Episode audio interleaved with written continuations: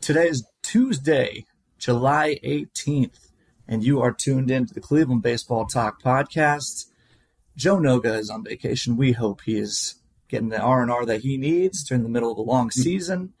I am his fill-in for the day. I'm Jimmy Watkins. I'm the rivalry beat reporter for Jimmy uh, for Cleveland.com, and he on the other end, as you know, is Paul Hoynes. He's the Guardians beat writer for Cleveland.com. Guardians coming off of a what I would what I would describe as a much needed victory um, over maybe maybe a cathartic victory over the Pittsburgh Pirates last night, eleven nothing. Everyone got involved. They scored runs in the last six innings, I believe, um, and that was coming off of a an ugly sweep against the Rangers over the weekend out of the All Star break. Um, so, Lindsay, we will start here for the second half of the season. Is uh, is Cleveland going to see more of the the Rangers series Guardians or the Pirates series Guardians? What's real here?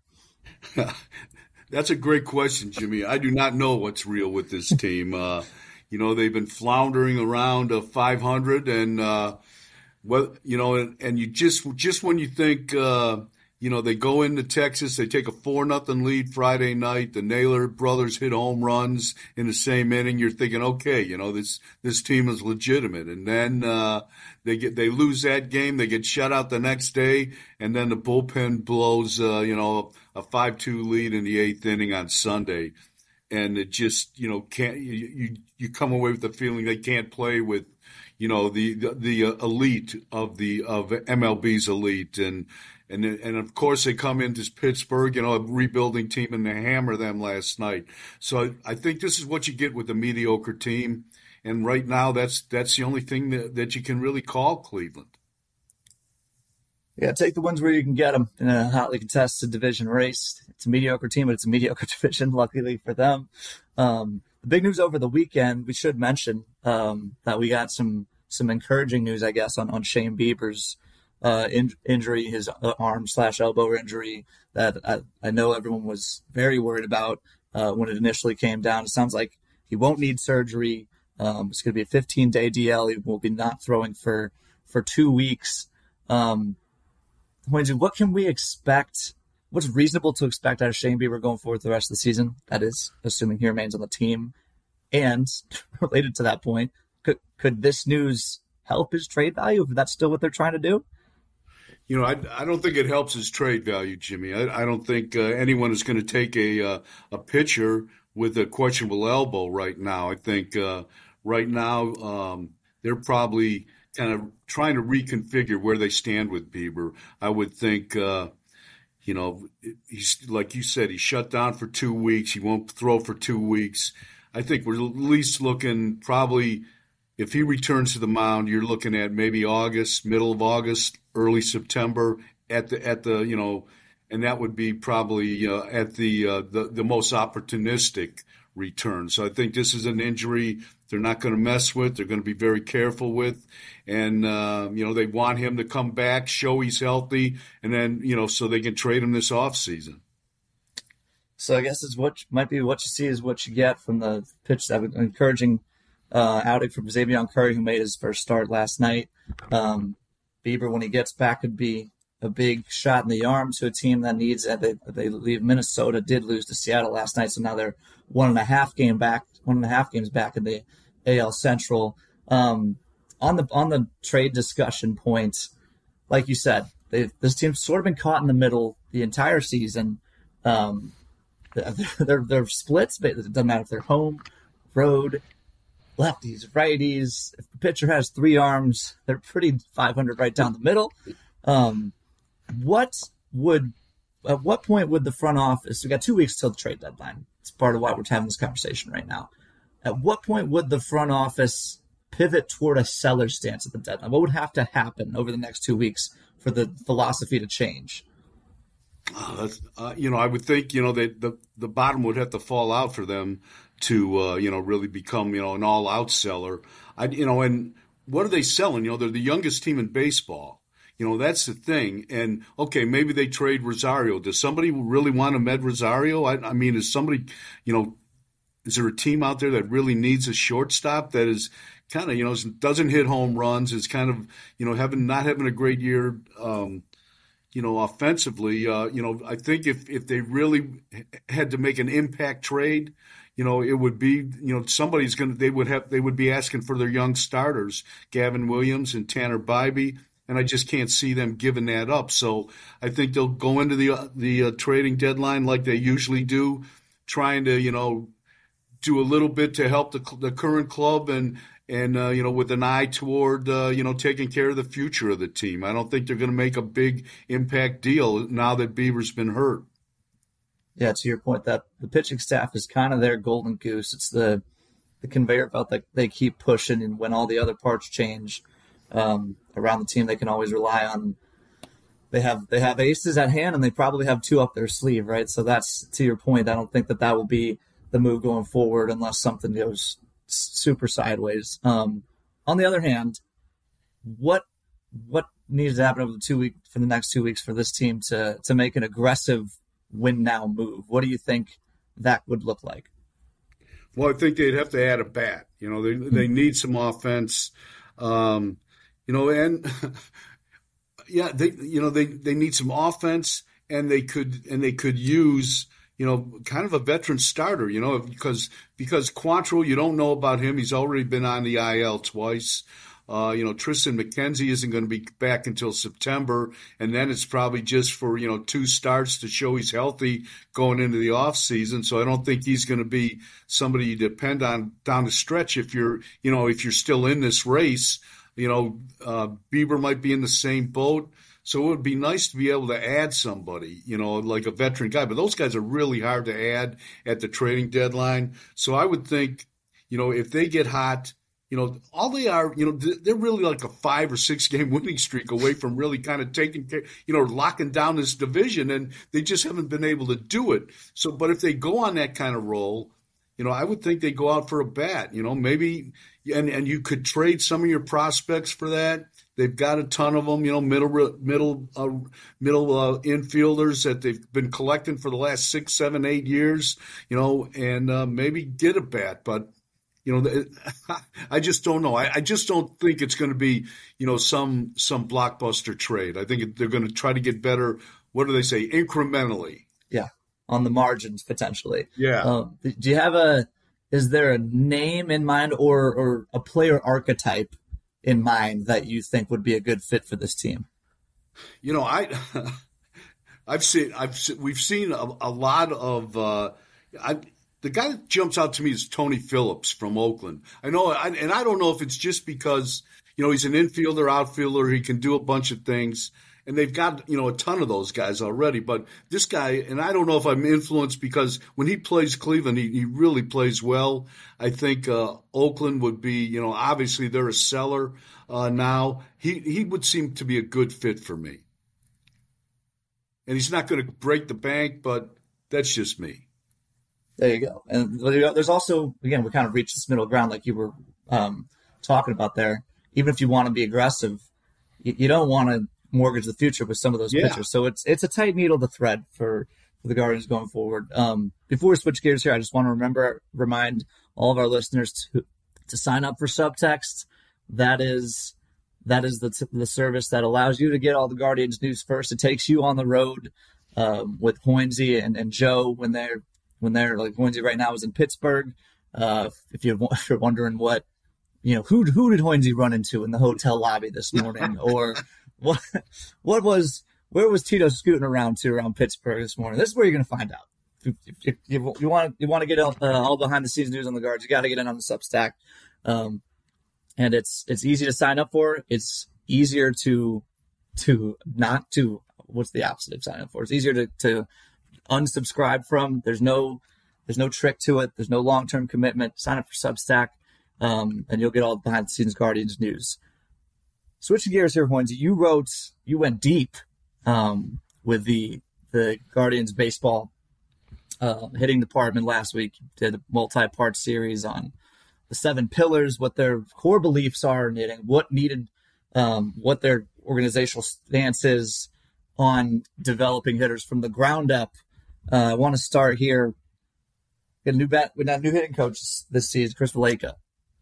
what needed to change from last season? Whenever you make a change at the at the hitting coach position, that's obvious that you that, that the organization saw that there was a need for change there. What needed to change from last season and why?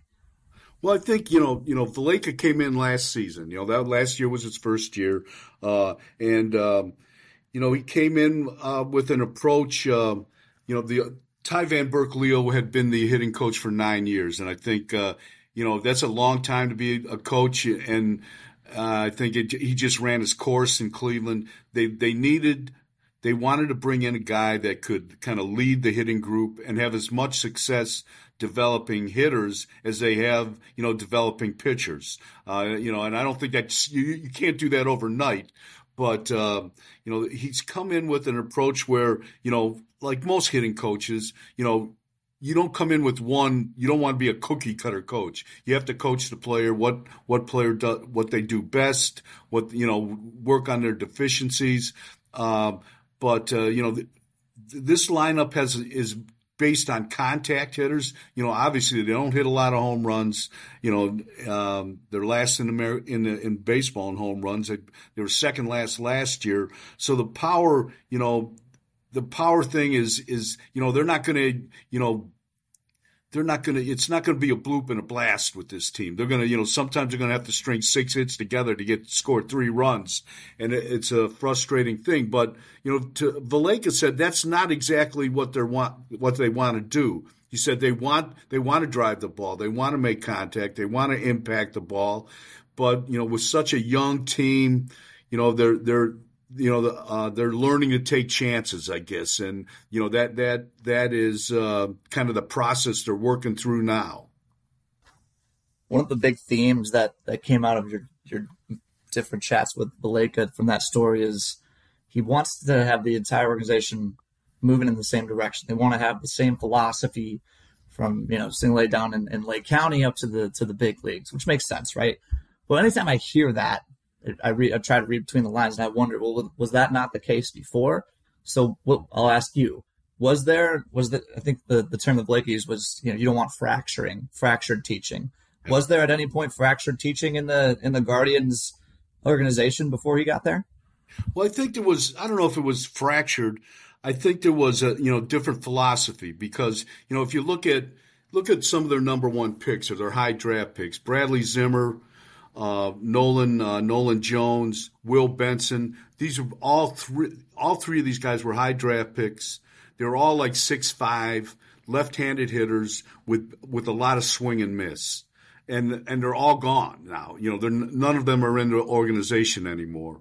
So I think uh, I think there's a trend to go to more contact-oriented hitters and to, that spray the ball around that you know don't make a that you know that make contact and and don't make a lot of they don't have a lot of swing and miss in their game so you know i think that was a change in philosophy we've seen that we've seen that in the draft this year uh, you know they they they kind of they kind of took a lot of small guys that make contact. I'm not sure if that makes sense, especially with uh, Nolan Ryan, uh, Nolan Jones and uh, Will Benson doing okay in uh, Colorado and and and uh, Cincinnati. So you know you but I think that was more philosophical.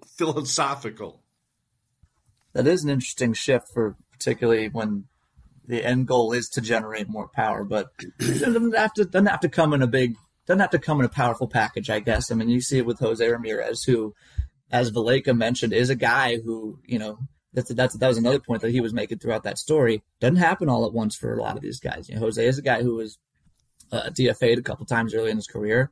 Now he's a perennial MVP candidate. They're hoping to see a similar uh, situation develop with Oscar Gonzalez, who's down in the minors right now, raking it after struggling at the beginning of this season.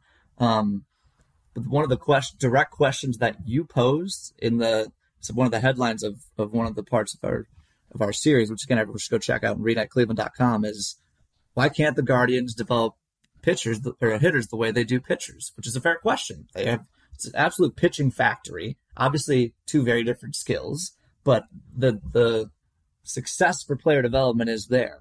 Why is it there on one end and not quite there on the other end yet?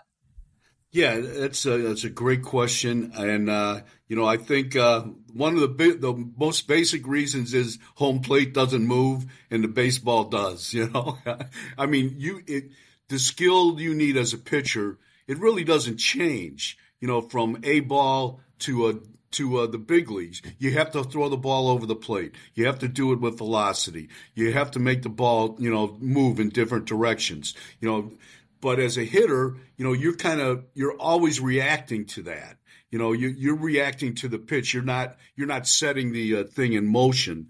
And I think that you go from aluminum bats in high school and college to wood bats in the pros, and uh, you know, on, on, the way up. I think it's just a, a different skill set, and uh, you know, it. I think it takes longer to develop. Well, that's that's patience that uh, the Guardians fans are, are used to having. I mean, this is the way that the, the organization has functioned for as long as I've been around, and you know they haven't been a they have not been a high payroll team for quite some time uh, around the majors. Let's let's try to look forward a little bit here, Hoynsie. How long, like when you make, you know, you got a new, you hire Valaika in 2022 still trying to implement all of the philosophical changes. It's the beginning of his tenure. How long should a, a philosophical shift like this take to pay off? You know, I you know I think you know last season was a great way to start if you're if you're a first year uh, uh, you know hitting coach. You know the the Guardians kind of took the league by storm. You know, they they were playing old fashioned uh, old fashioned uh, baseball. You know, first to third, they were you know the, they were winning without without the home run. They were hitting doubles and triples. They were stealing bases, um, and uh, you know I think that's the style of play. You know they carried into this year, but but unfortunately with you know the the new rules, the new rules that came in, the you know banning the shift and uh, you know, making the distance of the bases shorter, enlarging the bases, you know, the pitch clock, the, you know, the only, uh, you know, limiting the throwovers by pitchers. It really, a lot of teams have adopted that, that style of play now. And they, they've had teams beat them in, in their, at their own game this year. So, um, but I think, you know, that's, that's, that's kind of the uh, philosophy they're, they're, they, they want to bring forward. I mean, they'll, if somebody hits a three run homer, they're not going to give it back, you know, and, and they'll take that. But, uh, I think, you know, they, they've gone to more a contact approach. You look up and down that lineup, you know, these guys, they have a lot of guys that don't strike out, that, you know, are walking almost as much as they strike out, or even, you know, walking more. So that's part of the game. And I think they just want to see that, how that evolves ducks are on the pond. You just got to bring them home. That's that's the name of the game sometimes. Um, what about real quick? There's a lot of talk in there. Valaika, uh, it's, it's kind of like he's towing both lines because, like you said, last year it worked to play sort of the small ball approach, and and that's kind of the way they have to play right now based on personnel. But you can tell they're still like they obviously want to develop more power with within the guys they already have. It, how how realistic a jump can this team make as a power hitting organization? And again, how long do we think that that should take? Yeah, you know, it, it's interesting. You know, you know, I don't know how much more we're going to get out of Jose Ramirez. I mean, we have kind of they've signed him for what he's signed through uh, for like seven more years or whatever it is. Uh, you know, we've seen, you know, he's 30, you know, we've seen, you know, his, probably his peak years. Uh, but, you know, a guy like, uh, Josh Naylor, very interesting guy. You know, he had his 13th home run last night. He's almost got 70 RBIs. his brother, Bo Naylor, we see some kind of, you know, sh- little traces of power there, but he's still so young that you're going to have to develop with him. You know, Josh Josh Bell was brought in to add power, but you know it's kind of been you know not not a it, it, you know we haven't seen it yet. But you know, but guys like uh, the the surprising guys, I think what what they're looking for.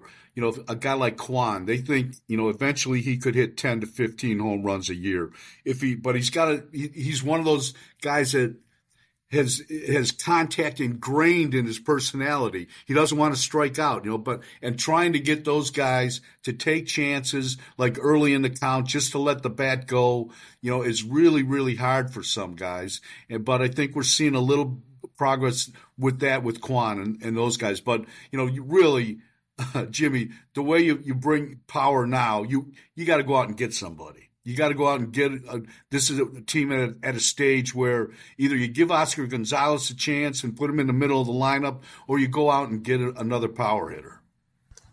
Yeah, eyes are on all eyes are on Oscar right now. As as I said before, he's raking in the minors right now. It's a tricky dance that the Guardians are trying to pull off. The sport, as we know, is an art, not a science.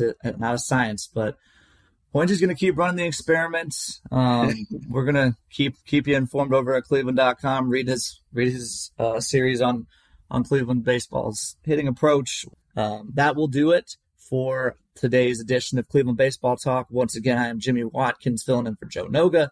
He is Paul Hoynes, and thank you for joining us today.